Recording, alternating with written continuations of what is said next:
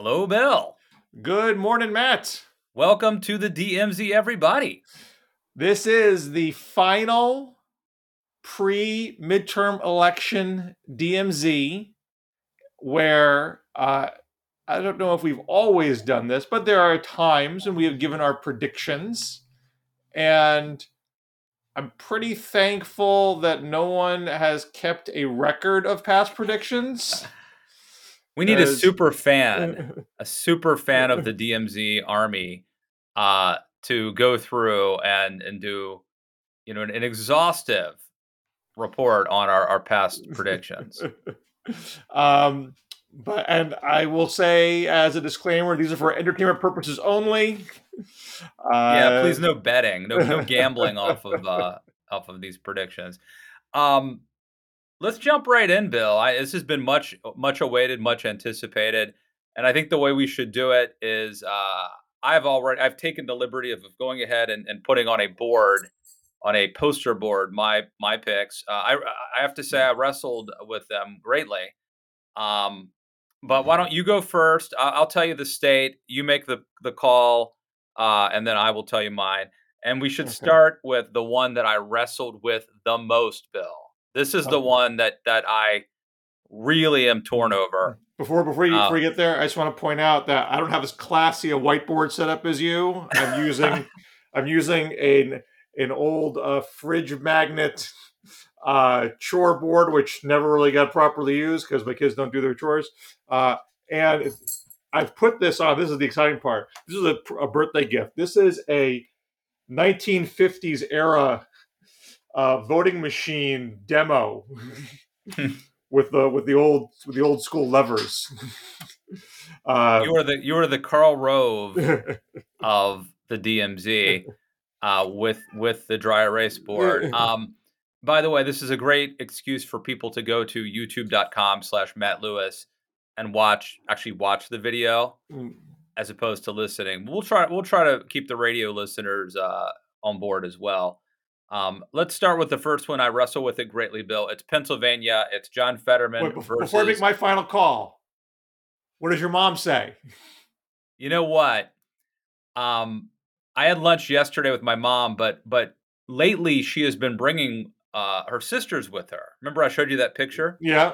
Um, and so yesterday she brought three of her sisters with her, um, two of whom are are very Trumpy.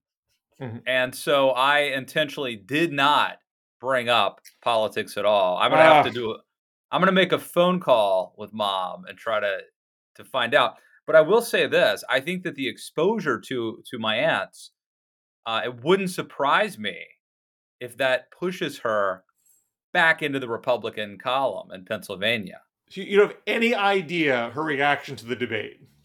I have no idea yet. Oh, I'm going to call her and find you out. You are useless, Matt. Useless.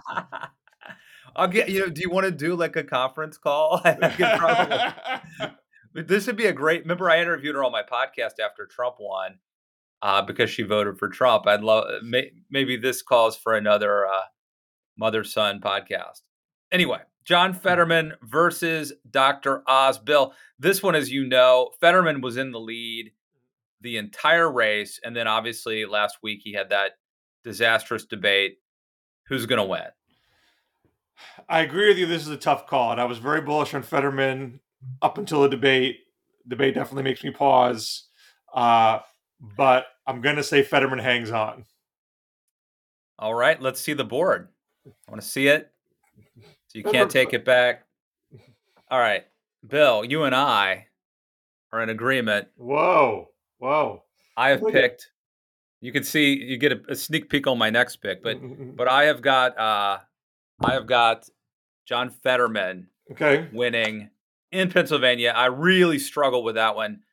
Um at the end of the day, it came down to vibe. I, I just I think Fetterman just fits Pennsylvania, and I don't think Dr. Oz does. And then the question is, does the wave outweigh all that? And maybe, and and, and if then of course the well, debate here, performance. Well, before we go, I, I think one of the big questions here is: Are we seeing a real bona fide wave or not?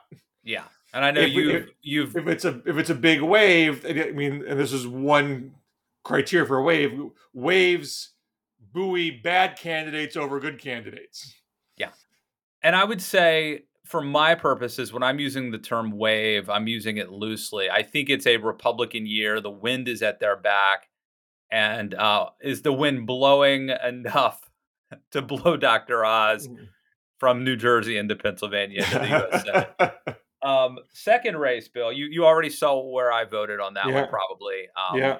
It's Georgia. It's uh, Herschel Walker versus Raphael Warnock. I mean, Herschel Walker is a candidate who um, has you know admitted to fathering multiple illegitimate children. He's a Republican who has allegedly paid for two abortions. Um, but again, is is the wind blowing his direction? What say you?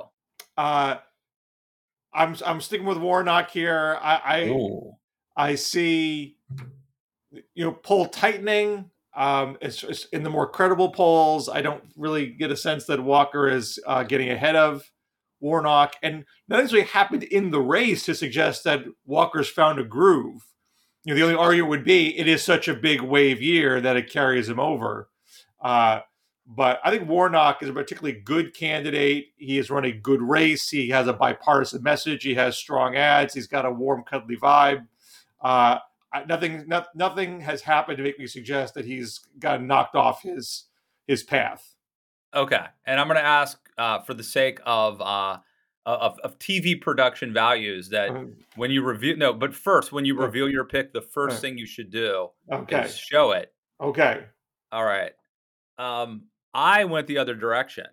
I have gone uh, with Herschel Walker, and I, am a little less torn on this one than Pennsylvania. It's got to do with vibe again. I, I just as as crazy and weird as Herschel Walker is, he seems more normal to me than Dr. Oz, and um, and I don't think I don't think Raphael Warnock is as good as Fetterman was, uh, or is as likable as Fetterman was. Well, the was is the key thing here. You know, I actually think Oz has done a relatively good job at pivoting in the last it, couple of weeks. Right. Yes. Well, that's right. It took I mean, him a long time to do that. Uh, and you know, part of my calculation in general here is be- because I'm not going on the presumption that this is such a big wave that bad bad candidates get carried uh, in the tide. Uh, but I'm being a little more partial to candidates who I think have made the Republicans who have made the adjustments and sanded down the rough edges. Uh, and what and so I, I, I give Oz some credit for I think you know he's trying to frame the race as I'm the reasonable guy and Fetterman's the extremist. Yeah. Like now let me, me just is, say, Bill, a smart frame. Bill, not to get ahead of ourselves, we've only made two picks, but you have picked two Democrats. Yes. You picked Fetterman, like me, but you picked Fetterman to flip a seat uh, and you have picked Warnock to hold that seat in Georgia. And I think we could probably extrapolate already that you. It seems like uh, we'll find out, but it seems like maybe you think Dems are going to hold the Senate. Let's let's, let's let's let's have a little suspense here, shall let's we? Have some suspense. I'll keep them in suspenders. Let's go to Arizona. Okay. Where uh, Mark Kelly is the incumbent seeking to fend off Blake Masters, the Republican who was considered kind of a bad candidate, but has been surging lately, or at least has tightened it lately. Uh, where are you, Bill? Uh, I'm going to give it to Kelly. Uh, I think Masters is a particularly bad candidate. Uh, he has lagged the other Republicans uh, in almost every poll that I've seen. Yes, he has come up. I think there's definitely base consolidation there. But uh, Kelly, I think, is also a particularly good candidate, uh, and uh, and I, I, don't I don't have I don't see evidence that Masters is getting that last extra bit of swing vote that he would need to pull off the upset. And of course, uh, let's see if can you see? I see it. I what see I have it. picked. What have I picked? You picked Kelly. I have picked Kelly, so we're in agreement, and uh, I think for the same reason. Um, I, I think not only is is uh, as Masters a bad candidate, I think Kelly's a pretty good candidate. So um, again, you know, the, the, the experts tell us that that waves, um, that that waves, uh, they all break the same way, and, and we're we're kind of going against the wave. We're, we're we're swimming against that that premise, right? I think we're we're saying uh, that there are cases where candidate quality matters. Now, not in Georgia, in my opinion. Anyway. well, wait, but you're, you're arguing that Walker has an everyman vibe that is actually a positive quality. I, I, yeah. I, so so in a way, in a way, I am being consistent. Um, number four is Nevada. You've got uh, Cortez Masto fending off Adam Laxalt. And who do you have? This is my first Republican flip. Laxalt. And uh, we are in agreement. Laxalt. This is this is actually a tough one for me because uh, I I don't think Laxalt is a particularly great candidate. Um, I think Cortez Masto is a fine candidate, not like not, not as strong as Kelly or Warnock or pre-stroke Fetterman. Um, but almost everything I've seen in the polling suggests that Nevada is just going the other way in general. Um, the uh, Democrat governor is trailing. Uh, looks like Dems will lose two congressional seats. You know, uh, but also, I mean, this is just a big asterisk to put on Nevada. I mean, there's a lot of population churn that I think people don't uh, uh, recognize frequently, and Nevada is, is particularly so in that case, very transient state. So in that case, you know, so it's very hard to take the poll. Uh, and there's a history of Democrats outperforming polls in Nevada. I mean, Dems have trailed in a lot of races in Nevada and have overcome that, uh, which has always been credit to the the Reid machine uh, and the work of the Culinary Union uh, in Vegas. Uh, and so this is the first test of the Reid machine with Reid no longer uh, with us. So it wouldn't shock me to have Democrats have a repeat performance and overcome the polls. But with fairly consistent trailing, you know, even by a little bit. I mean, there, there are certain polls where Cortez Masto, I think, is tied or just behind by one point. Uh, but with the general lean that way, and with it being generally a Republican year, and Laxalt not being an awful candidate, you know, he's not super duper insane. Um, uh, and I think the, the gubernatorial candidate Lombardo is also someone who's done some pivoting. Uh, uh, I think that's why I that's why I give Laxalt the edge. All right. Uh, and by the way, Ash, we should have mentioned with Walker and Warnock, it very well could go to a runoff. Um, so we may not know. I'm a I'm a little tempted to say that Warnock wins outright, but I'm I want to say Herschel wins. But you know, but again, I just want to throw. I, I, want to say I want to see a bit more polling as we close before I say something like that with any kind of. with the Nevada race, uh, you were picking. Not only are you picking a Republican, but that's a flip. Yes, that's a Republican taking. So, so, I, so I've I've one I've one Dem flip, one Republican flip right now. All right, and I have uh, one Dem flip and two Republican flips right now. So you you you you have a net one. As it stands, Republicans would take over. That's right. Um, next race, number five on our list, is North Carolina. Budd versus Beasley. It's been a close race, but what do you say, Bill? You know, I I I have hope for Beasley, but I got to give this to Budd as it stands. It's not certainly not been enough like polls have been either Budd up or tied. Nothing really with Beasley up that I'm aware of. Uh, and North Carolina has been just out of reach for Democrats for a long while. Uh, so I don't have any reason to believe like this is the year. This is yeah. the year that, that, North Carolina tips blue. Like one of these things, I think it's going to happen, but I can't say with confidence it's it's right now. We are in agreement on this one. okay, next race number six uh, Ron Johnson versus Mandela Barnes in Wisconsin. Um, what say you, Bill? You know, as much as I hate to say it, uh, I have to say uh, Johnson hold. Yeah. I will say this though: you know, there was definitely a point, you know, a month ago when the polls flipped. You know, Barnes was up in the summer.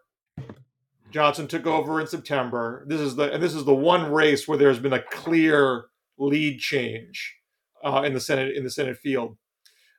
Since that point, you're not seeing Johnson run away with it. He's not. It's he's not at least in polling. It's not a blowout. Barnes is hanging in there. Uh, so, as is the cliche thing, there's definitely. I mean, a lot of these questions, these races, really are, are turnout questions because they're they're close races, and pollsters are making estimates what they think the makeup of the turn of the electorate's going to be. Uh, you know, Democrats have had problems in Wisconsin with turnout busts, particularly in 2014 and 2016. Uh, I'm not super confident that Barnes gets a turnout bust. He might get very robust uh, uh, city turnout. Uh, you know, Obama's in there uh, as well. You know, hyping up the the troops. So a Barnes upset wouldn't totally shock me, but I can't, you know, put my uh, put my my marker down on it. Yeah, I'm with Johnson too. Uh, he once again dodges the bullet. No not not not to use violent political rhetoric. Um, but he escapes. Um, by the way, just so I'm keeping track here, Bill, we have only we have disagreed how many times? We disagreed on Walker, Georgia, just Georgia. Is that it? That's it. That's it. Okay. Uh, next race is Ohio. JD Vance versus Ryan. Tim Ryan? Tim Ryan. I can never remember this guy's name. Um, I think Ryan is uh, run a great campaign and, and very temperamentally just fits Ohio. On the other hand, it's a very Republican state. What do you have? It's a very Republican state. Yeah, I gotta give it to Vance again. This is definitely a, a I mean, Ryan outclasses Vance in a million ways, and he's gonna he's gonna overperform. No question, he's gonna overperform. Uh, yeah. But I don't think he can quite get over the finish line. Uh, where, where, where, are you? You're showing other states. There you are. There, I see it. I'm at, yeah. It, it, this poster thing is is is not going well. Let me fold it. Hang on. Uh, I'm with you. I'm with you. I I really feel. I got the right thing up? Yeah. Yep. Yep. I really feel like uh like Ryan if if Ryan, I said this before and I'll say it again, if if Ryan can't win in Ohio in 2022, no Democrat could win. Um, you know, maybe maybe uh, uh, if if Ryan was an incumbent or something, he might have, or or or, but it's just I just feel like Ohio is too far gone for Dems. Um, but you know what?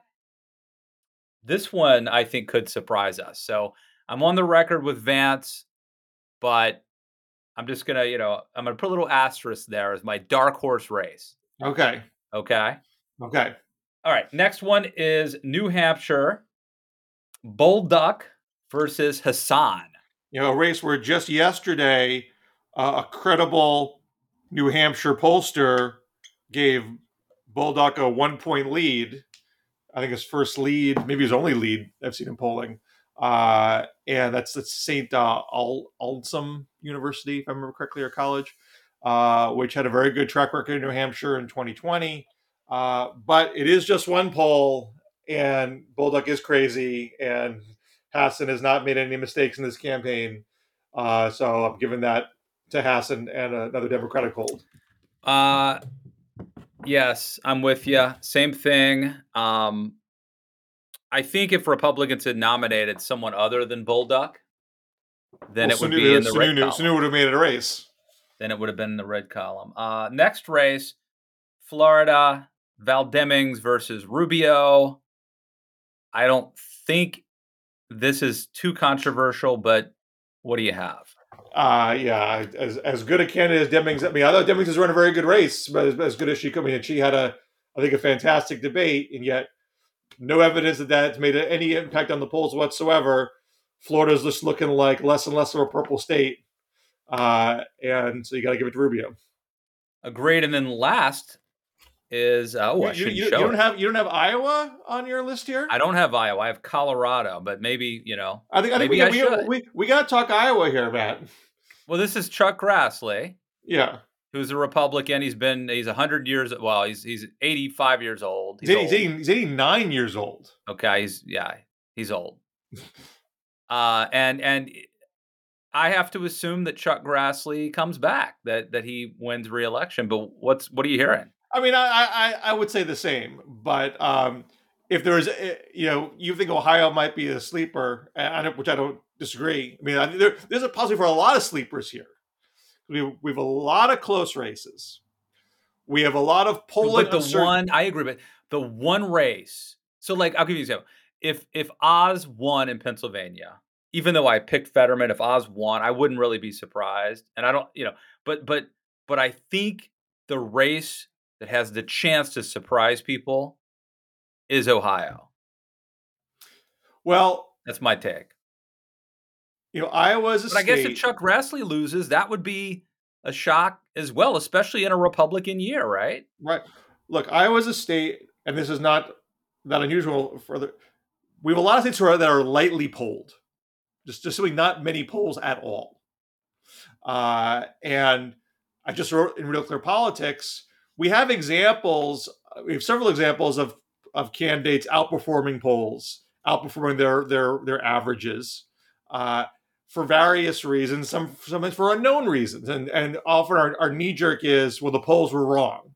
You know, it just might be that there were things happening below the surface late in the game that polls can't easily pick up. Sure. Because they only can sample so long, and there there there tend to be snapshots of that moment in time, not not necessarily forward forward seeing.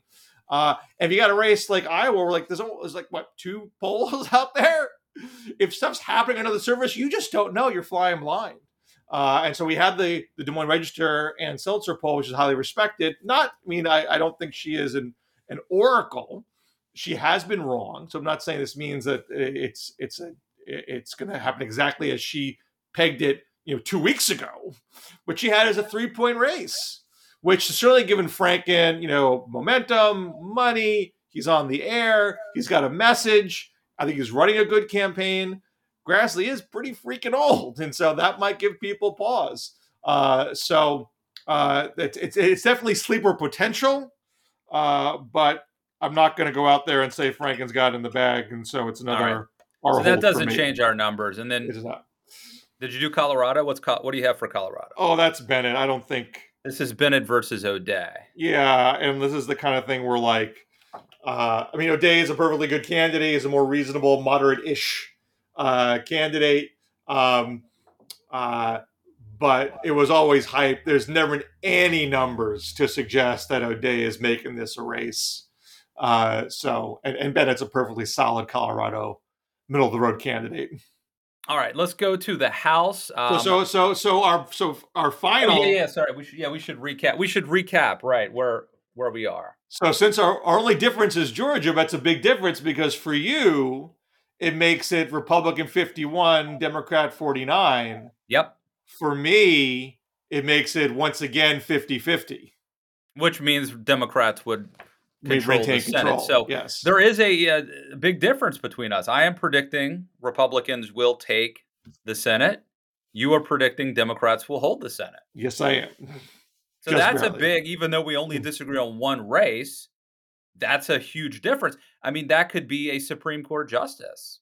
Absolutely. And not to mention all the judicial nominations below that.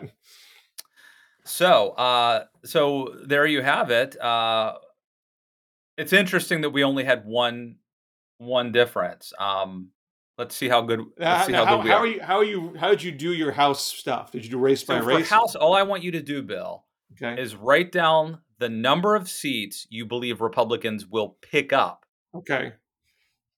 On Tuesday night. Okay. And hold it up when you're ready. And I've done the same. I will show you after I've already written mine down, so I can't change it based on yours. What is okay. your number? I have 19. 19. Plus 19, which is I think is on the touch below what the other uh, projectors are saying. I'm pretty close there, 23. Like Cook, Cook had a Cook had a uh, range. Cook had a range of uh, 12 to 25. Fox just came out with uh, uh, I think they they had their middle of the road was 23. They had, they had a plus or minus 13 on that, so it's actually 10 to 36. Plus or minus 13. Yeah, that's pretty. That's pretty handy. Well, um, look, I mean, look, you're really a lot of flying blind here. Bill. The average for a midterm, I believe, is like 25. Well, well, I I, I just I just did I just did this. You know, I just wrote a big piece about this for the monthly. Um, uh, about you know so you know what makes a wave. So okay, let me just again because we're parsing language here. If the average is 25 seats and I'm predicting 23, you could argue that below average is not a wave. It is according to my the way that I'm using the term. Winning 23 seats mm. is a wave. Uh, so it's not a tsunami, mm. but I just feel like part of the problem has been um, a lack of uh, just a, a, difference over semantics. Well, so let's just lay this out here, though. I, okay. I, mean, you're welcome to read my article, which does lay it out, but I'll just sum it up for here. Um, there is no set definition. There's no agreed upon definition of what a wave is. Number, number one. Here's what's been put out there. Uh, there was a political science professor, Alfred uh, Tuchfarber, in 2014. He said there was a semi-formal definition of a gain of 20 or more seats in the House is a wave. Although in his essay, he then sought to suggest that was too high a mark because we have fewer and fewer contested House seats. So we, perhaps we consider yeah. things less. No, and that, that Bill, that actually is a valid point. Um, if you win 23 seats in today, it's a big deal because Republicans had already sort of gotten some of the low hanging fruit. Oh, you know, and and and a lot of they're you know they're gerrymandering and such that some seats are just ungettable. So to win 23 this year is is a big deal. Now, Amy Walter, Cook Political Report in 2018 had a piece where she suggested if the party out of power picks up significantly more seats than they needed to win control, and winning competitive seats by big margins, not just based not winning one or two points to get there, but by winning, you know, five to ten, arguably. Uh, but having said that, winning with they need, Republicans need five. So is 10 a wave? Is 15 a wave? You know, you could make that case. Yeah.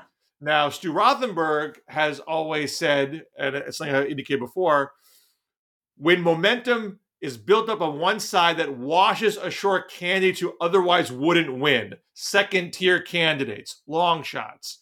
So if a Walker wins, if a Blake Masters wins, you could argue that's. that's but then the question is, do they all have to win, right? So, like for mm. example, if every you know, if all the Republicans win, but John Fetterman wins, could then would you say, well, it wasn't a wave? It didn't. It didn't lift. A wave lifts even rickety small boats, mm-hmm, and right. and and Dr. Oz wasn't lifted. So you one I think one could argue under a certain definition of a wave that if Fetterman wins, it's not a wave. Right. Uh, now, Dave Wasserman at Cook Political has suggested, from what he's seeing in the current data uh, on the House side, that blue state Democrats are having a tougher time than some red state Democrats. Um, so you might see sort of an uneven wave where, you know, uh, Allan Fung beating Seth Magaziner in Rhode Island 2 uh, or George Logan being Jahana Hayes in Connecticut 5, might say, well, that's a wave. Uh, but if Sharice Davids is winning in uh, in Kansas, maybe not. You know, so that's where things can get a little a little tricky to analyze. Mm-hmm. Now, one of the there was a paper done by a couple of pie sci profs, Jacob Smith and Rob Oldham. They said a much higher numeric bar. They they said let's look at the twenty percent of elections where the President's Party lost the most seats in the last one hundred years. So to be in that high quintile, you need to pick up at least 48 seats. Um, so, so I put out there my own suggestion, which is sort of what you were getting at before. Let's look at the averages here. Uh, now, even that is not totally simple because the average, if I look at post World War II, um, uh, so you because you know in the New Deal period, you had these super duper Democratic majorities. So if I take those out of the equation, I, I go after World War II. The average is 26 seats. Uh, but if I look at the last four midterms, the average is 37 seats.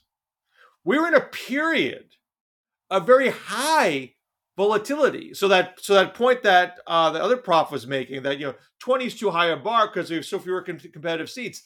That's not true in the last four midterms. Yes, we're very polarized. Yes, things are very vicious. Yes, there's gerrymandering. Yet we've had all we've had big swings. We had yeah. 63 seats. So Dems had 30 seat gain in 2006. Republicans 63 seats in 2010. Uh, and in 2018, Democrats gained 41. Uh, so if Republicans come in at 23 in this period that we're in, it would be the fourth House flip in five midterms. I think the one the one asterisk to that though, Bill, is correct me if I'm wrong. In 2020, when Donald Trump lost, Republicans actually picked up House seats. Yes. So some could, of the seats that they might the two and say it's sort of like a slow motion wave. Yep. Yep, you get the point. Um, Bill, this is I congratulations on a great column. This is something uh, that anybody could have written, and you did it. Nobody thought to do it, or at least not in a long time. Well, I, I, I it, is, it was a little weird because when you stop and think about it, um, uh, it, it's not it's not that it's not that hard to spot that we've had these big swings. Um, but I think we're, we all want to accept this sort of vernacular nomenclature or whatever terms of art, uh, and we talk about them without defining them, and never been no one's ever really uh, definitively defined it. Well, and, also, I, mean, I, mean, there were these yeah. columns. I mean, I did see what is a wave columns in some of these other years, but I haven't seen anyone do it this year for whatever reason. Uh, and just just a point, so Republicans gained uh, 14 seats in 2020. So if you say, okay, they got 14 here and 23 there, they got to the 37. I mean, it's you know, it's kind of wave-ish. But again, Democrats got 41 in 2018. So again, you're still seeing high volatility, even though there's rigidity, even though there's par- partisan uh, tribalness. There's still a middle. I mean, well, I I one, there are swing voters. Swing voters still exist. Uh, there might be fewer of them, but they certainly matter. Uh, and two, these these these polarized ideologues, they don't always show up. So if they're not always showing up, that that that leads to instability and volatility, and so that yeah. that seems to be what's going on right now. I want to talk to you before, uh, in a bit about uh, the Pelosi attack and about Twitter and Elon Musk, but first, we should probably at least talk about a couple governors races. Uh, yeah, uh, I don't have. I didn't do the poster board thing with this, but okay. um, uh, the only governor's race I'm really keeping an eye on is Arizona, and it's the big I'm one. Assuming I'm assuming we agree that Kari Lake is going to win in Arizona. But um, this this this may just be you know internal bias, but uh, I can't. Those words can't escape my mouth. I'm gonna I'm gonna argue Hobbs pulls this out. Oh wow! Look, we've had. I just I just tweeted this. Uh, so this last, is our second. Uh, this is really our second disagreement of the day in terms of races. So I, I tweeted this out uh, last night. Hold on. Uh, so three very recent polls from credible outlets. I think in fact all three all, all three of these came out yesterday. Fox News has Lake 47, Hobbs 46. New York Times has absolute dead heat, both at 48. Univision, which does some oversampling of Latinos, not that not that it throws off the weighting, but there's always an argument that polling Latinos is hard, so you want to again oversample so you so you can do good weighting. Um, they have it under registered voters, Lake up 2, 42 40, with likely voters, dead heat, 44 44. So, I mean, at minimum, this is a nail biter race. But Lake don't you not... think a tie goes to the Republican this year? Well, this I mean, uh, there's a perfectly sound argument for that. A general Republican trend, give her the edge, stronger on the stump than Hobbs is. Like it's not an illegitimate case by any stretch.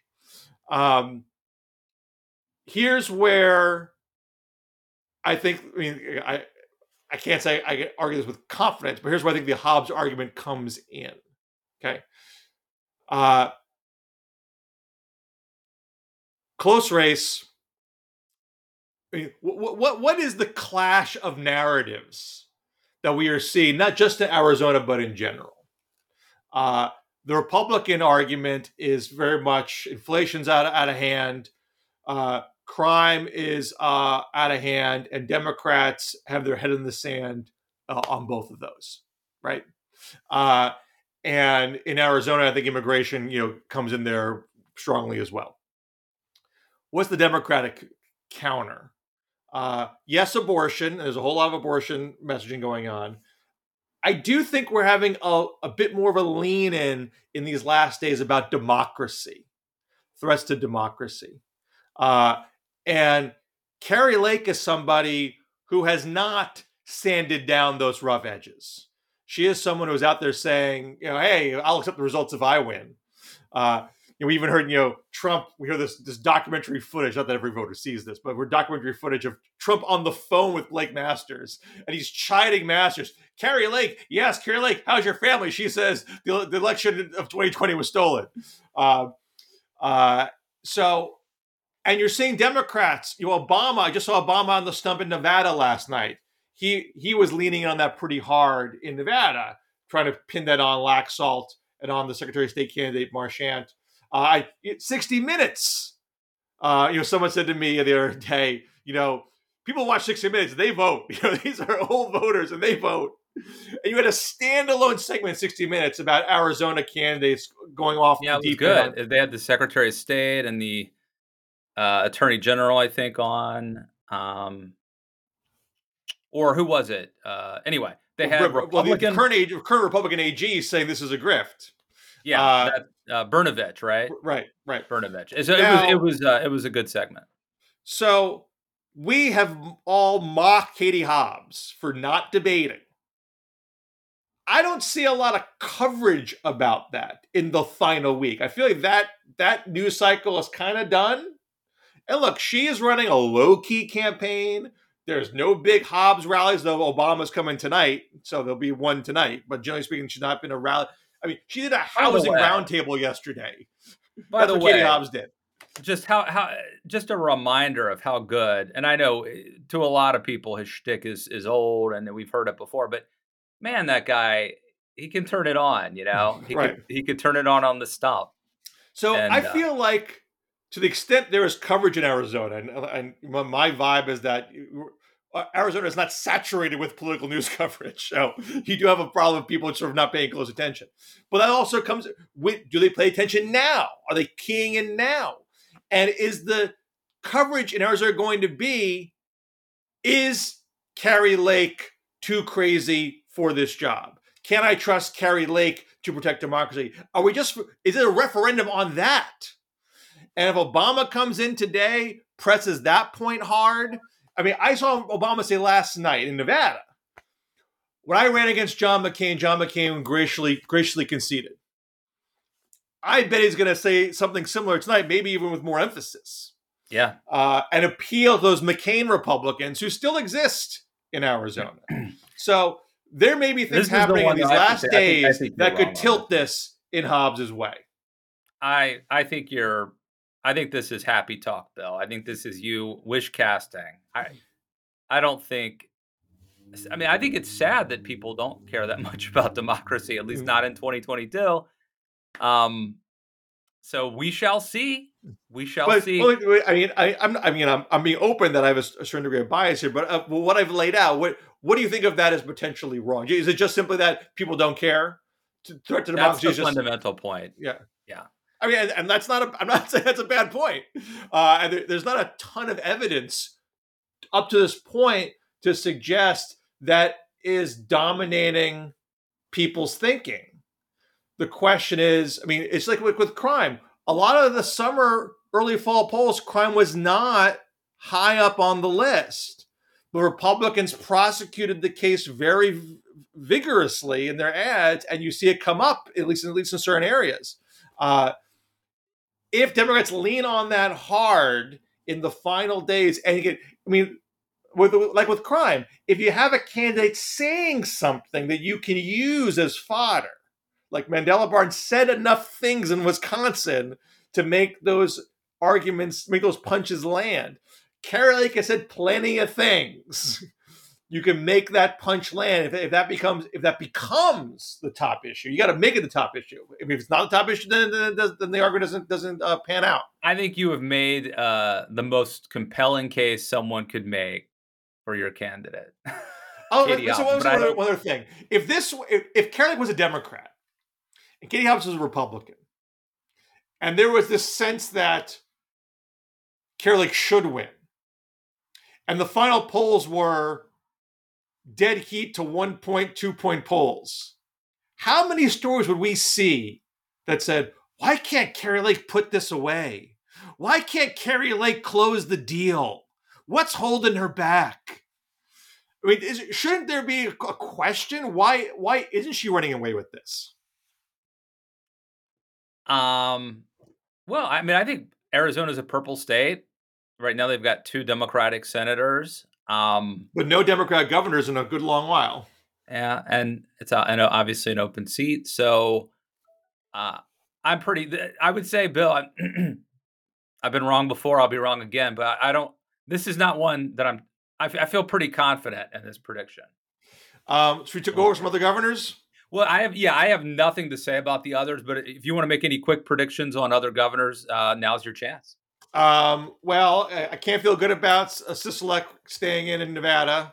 Um, though again, perhaps de- democracy, you know, the the, the pro democracy will do rise up, but as it stands, I will say that's a flip.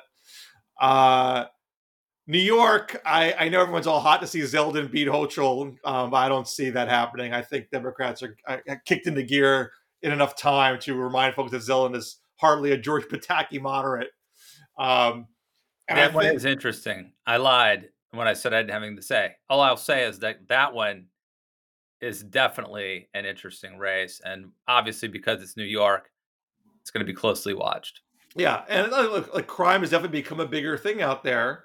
Um, uh, you're seeing crime, uh, I think, a really big deal in New York and Oregon. You know, Oregon's also there. There's there's a nail biter governor's race. It's a, that's the three way race Democrat Tina Kotek, the Republican Christine Drazan, and the Independent Betsy Johnson, who is a uh, nominal Democrat but has been the meanest towards Democrats in, in the race.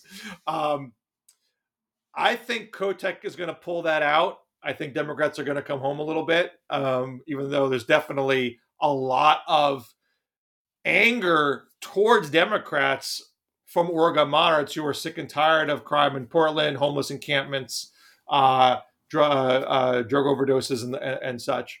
Uh, but I think Johnson's number is going to come down, and you can't say all of Johnson's votes go to Kotek. There's like some of those are going to go to Drazan. Uh, but I think, I mean, that that's been like a one-two point race in Drazan's favor in the current polling, with Johnson in the high teens. I think if that number, if Johnson comes down, you know, low teens below ten, I think Kotek can can get enough there uh, to eke that out.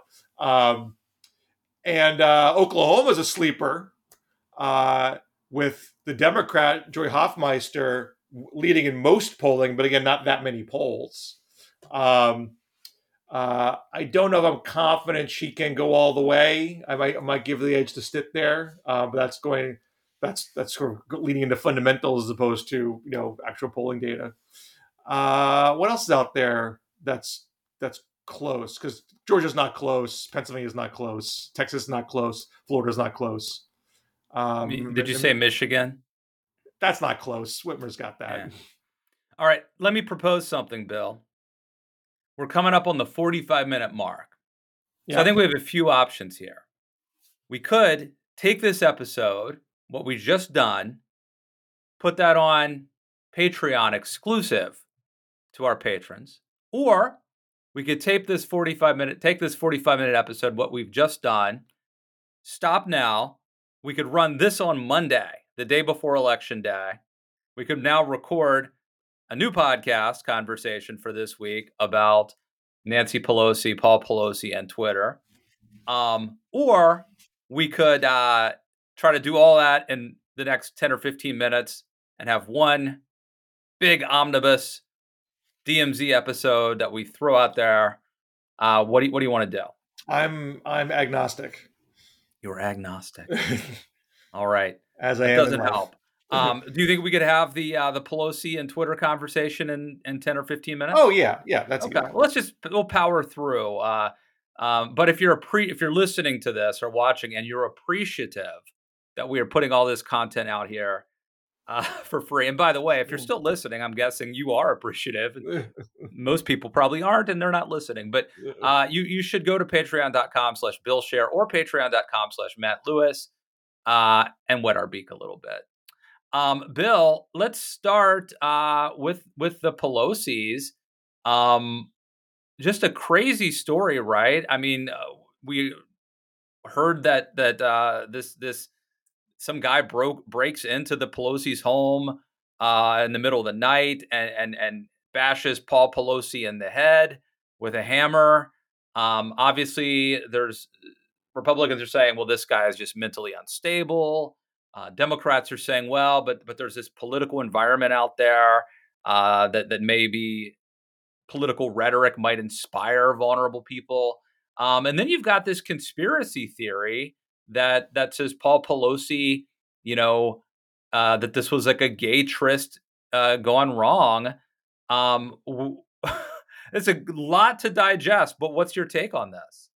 Uh, I mean, it's it's insane to see you know just a totally baseless conspiracy made up of a complete whole cloth catch on enough in such a short period of time that and to go back to Arizona here that Kari Lake doesn't feel any kind of obligation to just do the standard decent thing and condemn the attack and, and wish Paul Pelosi a speedy recovery. Uh, you know, she didn't actively uh, push the conspiracy directly, but you know she made a crack about Pelosi. Uh, about you know uh, that they, they, couldn't you know protect the house properly, something like that. Um, which I do think it wasn't even funny, but apparently but, everyone but, thought. But to the crowd, it was. You know, what a joke is as funny as the crowd thinks it is. Uh, you know, she can't be ignorant about what's swirling on far right sites because she is definitely in that ecosystem. Now, uh, let me uh, say, Bill, there, there were in you know, look, I I don't buy into this conspiracy theory, and and I've written about it, but there were some things that made the conspiracy theory catch on. One of them being, um, I'll just tell you like sort of what I heard or saw. So one thing was that um, the dispatch there, there's a recording of the dispatch operator telling somebody, maybe the officers, what Paul Pelosi said. And, and the dispatch operator said that Paul Pelosi said this person's name is David and that he's a friend and that he's here waiting for Nancy. And so I don't know what Paul Pelosi actually said. Obviously, he's under duress. I'm guessing it's the middle of the night. Now, maybe he's had a few pops. I don't know, but it's 2:30 in the morning. He's awakened. He's in his underwear, which seems perfectly normal for that hour. But the thing about calling this person a friend led people to uh, speculate that that this was somebody he that he knew. Um, people were saying like, why isn't there any video footage? I guess some now has uh, surfaced. I guess of the home, but but but in in the first 72 hours at least there wasn't any footage uh, surveillance footage of of the home um, people were saying that the glass was broken the wrong direction which would lead people to believe that that the guy that it, maybe he came in he was invited in and they broke the glass the wrong direction it falls out and then also the initial police report i believe was that there was a third person there who opened the door now we know about the fog of war and people get things wrong and sort of in the heat of the moment, but there were weird discrepancies, I think, that aided uh, those on the right who wanted to uh, cast aspersions on on this. I, I haven't gone. You know, I, I I I got I got I got too much. I don't have enough time in the day to like go debunk every line of what nonsense people put out there. So just uh, I, I just don't even know of all the things that you said. Oh, so you much... you had not heard these things? I've heard these things. I've generally okay. heard these things. I mean, I heard these things because Elon Musk pushed this conspiracy out there on his Twitter feed uh, in response to a tweet from Hillary Clinton. Yes. Uh, I quote tweeted Elon Musk's thing, and I, don't want to jump ahead of our Twitter discussion, but uh, I put out, I said, here's Elon Musk, like literally spreading misinformation. And I got like 2,000 replies of Elon Musk fanboys yelling at me that how dare I, uh, uh, you know, cast aspersions on what, what he's doing. Uh, and what about this? And what about this? What about this? And like our reaction was, uh, "You're all insane." I'm going to spend my Sunday blocking you all, so you don't go go in my feed. Uh, uh, and I, but I just don't know to what extent they found like a little thread to pull in the actual police report, or what is just literally made up out of whole cloth. I don't know which of the things you laid out. I don't know what is what, and I don't care because we have a police report. We have bona fide police officers who have investigated this. Uh, we now have security footage uh, that, that, that, probably was unmonitored uh, by the Secret Service. Um, and the guy so, said the the attacker, the alleged attacker, uh, in when, in the police report, um, said that he was there and, and, by the way, the guy had like zip ties and stuff, and he said yeah. he was there. He also, he also, has an entire website where he's spouting QAnon stuff top to bottom. We have interview with with uh, with a guy who was his boss who said he knows him better than anybody else. That said he went down this rabbit hole deep. He was he was an otherwise nice guy, but recently he bought all this stuff, soup to nuts. And I have no doubt they're saying that he used to be a left winger I have no doubt. I mean, it doesn't surprise me. Who cares? Yeah, it doesn't surprise me. Kari Lake donated to Obama. We Donald Trump used to be pro-choice. Who cares? This is what he was doing right now. Um, so, uh, uh, so it, even if like it's one thing for like some rando on our bar stool to say, "Hey, this guy Paul said friend in the 911 transcript. Did you believe that?" Like people say stuff on their bar stool all the time we now have a situation where because of not just the existence of social media, but one of the people who owns a huge chunk of social media gives this immediate oxygen based on nothing credible uh, to the point where Republican candidates, and look, uh, look, most of the Republican senators and congressmen I saw did the proper statements. I'm not trying to paint broad brushes here but certain people in hotly contested races, uh, or in case like like Glenn Youngkin, I mean, he, he tried to walk it back, but like his gut reaction was to make a joke about it. Um, not that he was buying the whole conspiracy, but he's he's he's playing to a crowd that is more interested in being mean to Pelosi and casting sympathy with someone who literally got his face bashed by a hammer. Um, so, like, it should make us all pause and and may, may and maybe you'll have an impact in Arizona. I don't know. Um, but just what's one more one more uh, data point away. Uh, but we should be trying to draw some clear lines here so we don't completely go off the deep end as a country. Yes, I mean I wrote a piece at the Daily Beast this week about sort of just this post-truth world that we're in. I mean there are two narratives.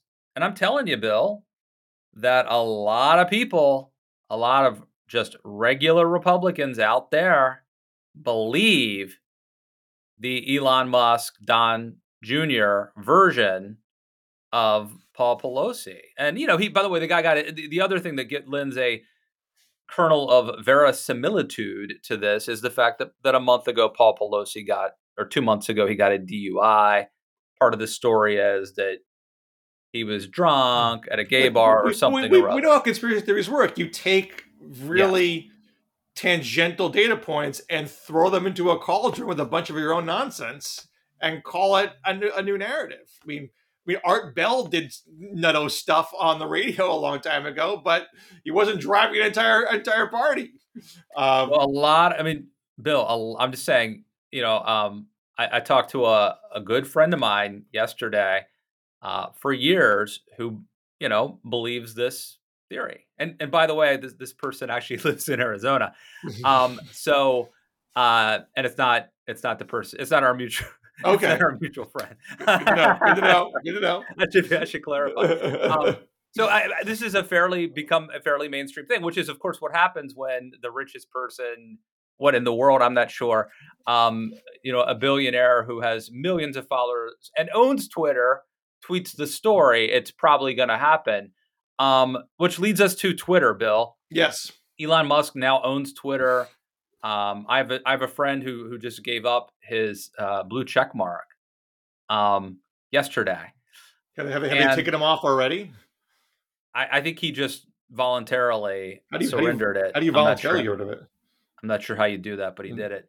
Um, but but now talk there's talk about um, about charging money to have a blue check mark. Right. Um, I, Okay. I I would say I've lost at least 500 followers in the past week Really? since Elon Musk officially bought Twitter. I'm assuming this is people who have quit in protest. Now, there have been other occasions where I've lost followers because Twitter's done a cleanup or they've gotten rid of like Russian bots or something.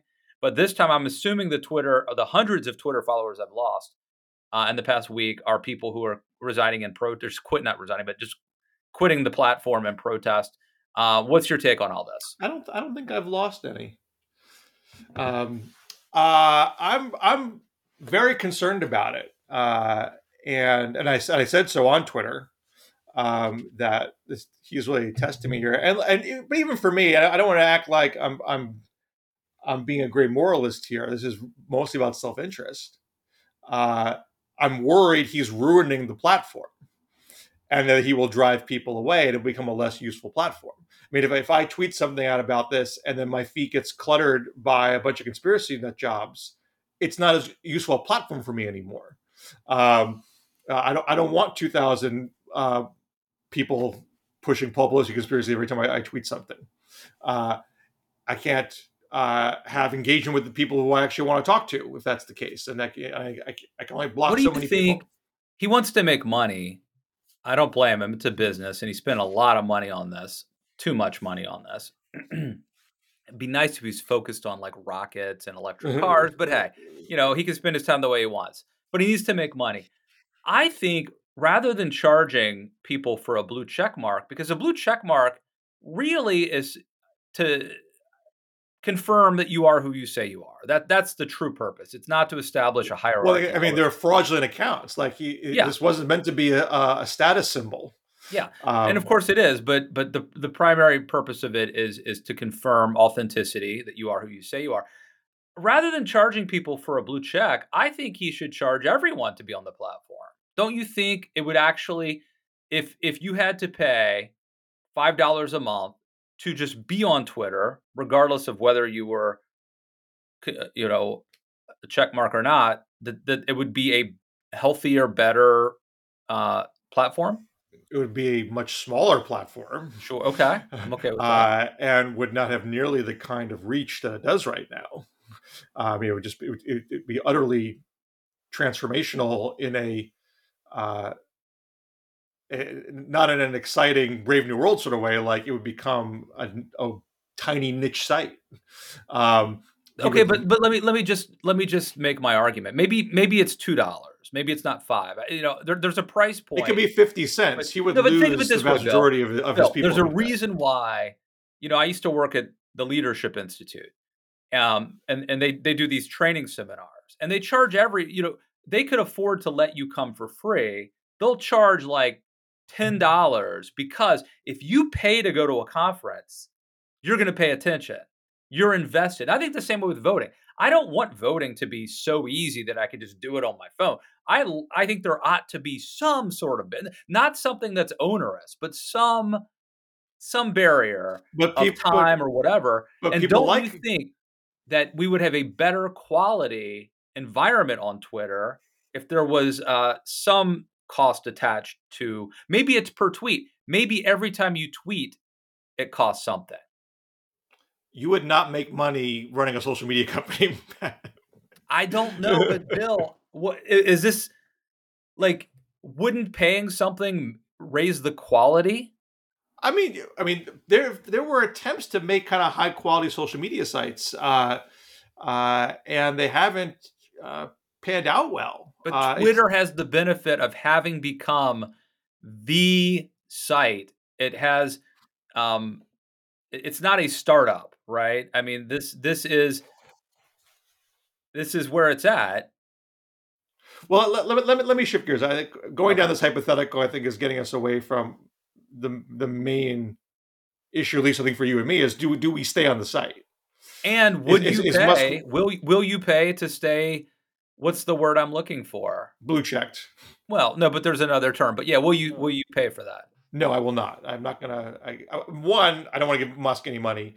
Two, I'm not sure what I would even get out of paying it. I mean, the blue check doesn't do all that much for me. Um, like one thing, you, mm, you, may not know what it does for you.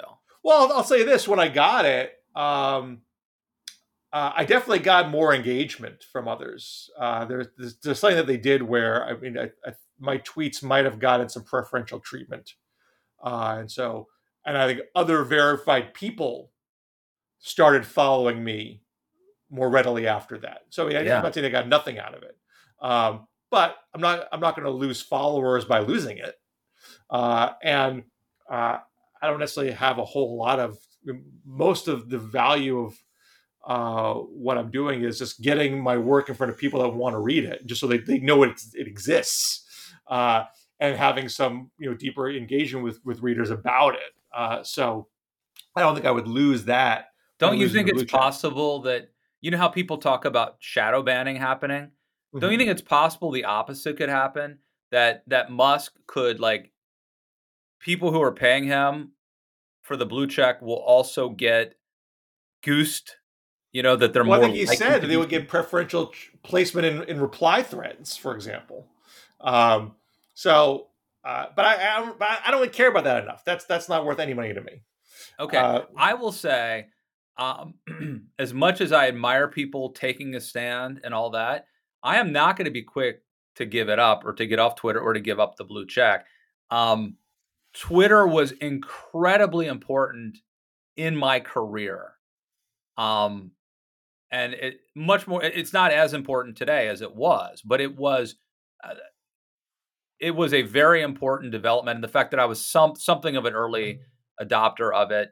Um, it Twitter really gave me a benefit and a competitive advantage for a while in my career until other people kind of caught up to it, got on got on the platform and learned how to use it. Um, and I really think that it's very important for what I do as a business. I, will put, you know, if I do it, I, this will be a business expense. My LLC will mm-hmm. will pay for sure. this, and it'll be a sure. write off. And you know, Elon was originally talking about twenty dollars. Now he's talking about eight, eight a mm-hmm. month. That's not going to break the bank for me with my business. Mm-hmm. Um, and I use the word business very loosely, but mm-hmm. uh, with my LLC, um, I think I would experiment for a while. I think I would stay on, keep the blue check, and see what happens. Um, I don't know if I would have to sign up for a year or if I could just do it on a month by month basis, but I think I would want to feel out and and see uh, if you know, be- sort of look before I leap, so to speak. Well, sure. And uh, look, I, I'm I think I'm more reliant on Twitter than you are at this point. Uh, if I mean, for me to leave Twitter would be a very big deal for me. Uh, that, that is the main way that I follow the news because I keep a list of 2,000 journalists and like several hundred, you know, political data types, and like that's how I keep tabs on things. Um, I don't know what I would do to, to, track the news in this current media environment without that. Uh, and it's my main way of uh, advertising the work that I do. Uh, I don't know if people would easily find my articles if they weren't following me on Twitter and being alerted when I yeah. write something. Uh, and it's how I also engage with people and kind of build relationships with people who who, who like my work. So uh, it'd be very very hard professionally to walk away. Uh, but having said that, if he wrecks the place, if he if he ruins it first, well, yeah, that, uh, that goes without saying. But but but but here's my dilemma: uh, if I wait too long to make the decision to jump, and people leave first, and you know get dispersed into the winds, I can I can then leave and try to set up shop somewhere else and build something. It takes years to build a platform yeah. somewhere else. And if I have to start from a total scratch, like what are you going to go to? Left this... Bill, Parler or Truth Social? I mean, I think there's like there's like progressive alternatives that are cropping up, but who knows if they're going to have any legs or not? Uh, I, I don't even think if I was to jump, I'd even like think about uh, an analogous social media site. I think about okay, should I start a Substack? Should yeah, I that would be the my YouTube channel? Should I get an, e- get an email list going again? Um, so it would it would never it would right now I have twenty seven thousand followers. I would never get back to that number probably ever again. Uh, but can I at least find you know a few thousand who really really like what I do and and and be able to maintain some connection with them? If I wait too long, can I not even pull off that? Uh, yeah. So, so you're saying that what you could do is now start, and you could do this anyway. You could do this even if you didn't get off of Twitter. You could start tweeting. Join my Substack now. Who knows how long I'll be here? If I had all the free time in the world, sure. The, my my my professional challenges is you know I I have a household to to run. I have kids to raise. I got a dog. I have an elderly mother. Uh, you know I don't have all the time in the world. If yeah. I was 25 years old, absolutely I'd be I'd be doing so much more stuff if I had more free time in the day.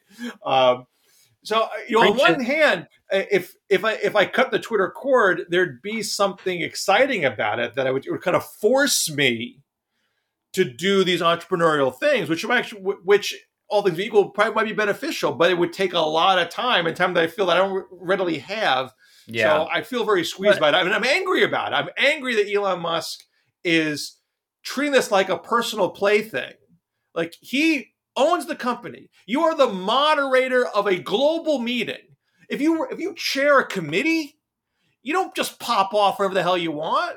He sees you this as a game. I mean, I think he's basically a nihilist or a hedonist, and he just wants to have fun and troll, and he doesn't think much about consequences. It's really amazing. I mean, I guess we've always had people like this, but they didn't have Twitter, you know.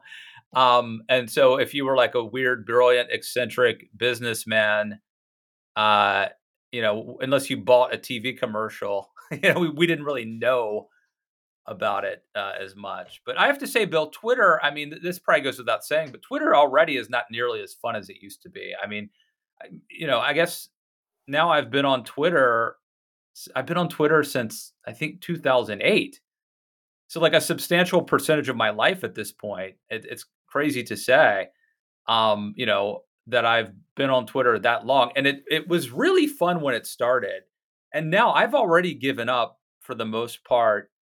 Um, I mean, I use it to to read the feed to gather information and intel. And I use it to promote my podcast, my my podcast and my um um you know writing my columns but I don't really interact with people on it anymore. And in fact, quite often I'll be about to make a joke or a movie reference and I just delete it and stop myself because it's not worth it. Like the chance that like a flippant fun reference or joke is going to be get me embroiled in a days long dragging or explaining to someone who doesn't get the reference. Like it's just not worth it. And so that's sad. It used to be you used to be able to do that and talk to people and meet people on Twitter, and it was a much more fun place. But it hasn't been fun for a long time. Well, I just found that they, I, I don't. I've never been like a huge person into blocking, but I found like there are a couple of people like you know what you're really just making this an unpleasant experience for me uh, I, I, can I'm happy to engage with people with different viewpoints. That's that I, I actually enjoy and is useful um, professionally. Um, but if you're just going to just drag me every single time I say anything, like I, I life's too short. Yeah. Uh, so once people cross a certain line with me, I I block, and yeah. it, it, makes Twitter a better experience for me. And I think and I think for people who want to engage with me. Um, what's frustrating to me about what happened over the weekend was if if I'm getting flooded by like three thousand people being rude. uh, you, you, you spend all day blocking people, and it becomes it yeah. becomes too much of a chore. It's it's like whack a mole too. I mean, it, you're never gonna get them all. Um, you know, Tucker Carlson told me years ago when I worked for him. He said, you know, would you give your keys? You know, if you if your kids are in the car, would you give the keys to a drunk driver? And I'm like, no. And he says, well, that's you're doing that to your emotions when you listen to you know commenters or trolls on Twitter. Like when you listen to them, you're basically handing your emotions over. It's like giving the keys to a drunk driver. Maybe not a perfect analogy, but I think he's right. Like, why should I allow crazy, weird, angry people on Twitter to impact if I feel good today, you know, or if I'm bummed out? Well, but you know what? If you're reading the comments and people are like attacking you constantly, it's going to get you down. It's going to drag you down unless you've got an incredible, you know, incredibly thick skin. So, Living Zen anyway, by Tucker Carlson. Wisdom, yeah, a lot of wisdom there.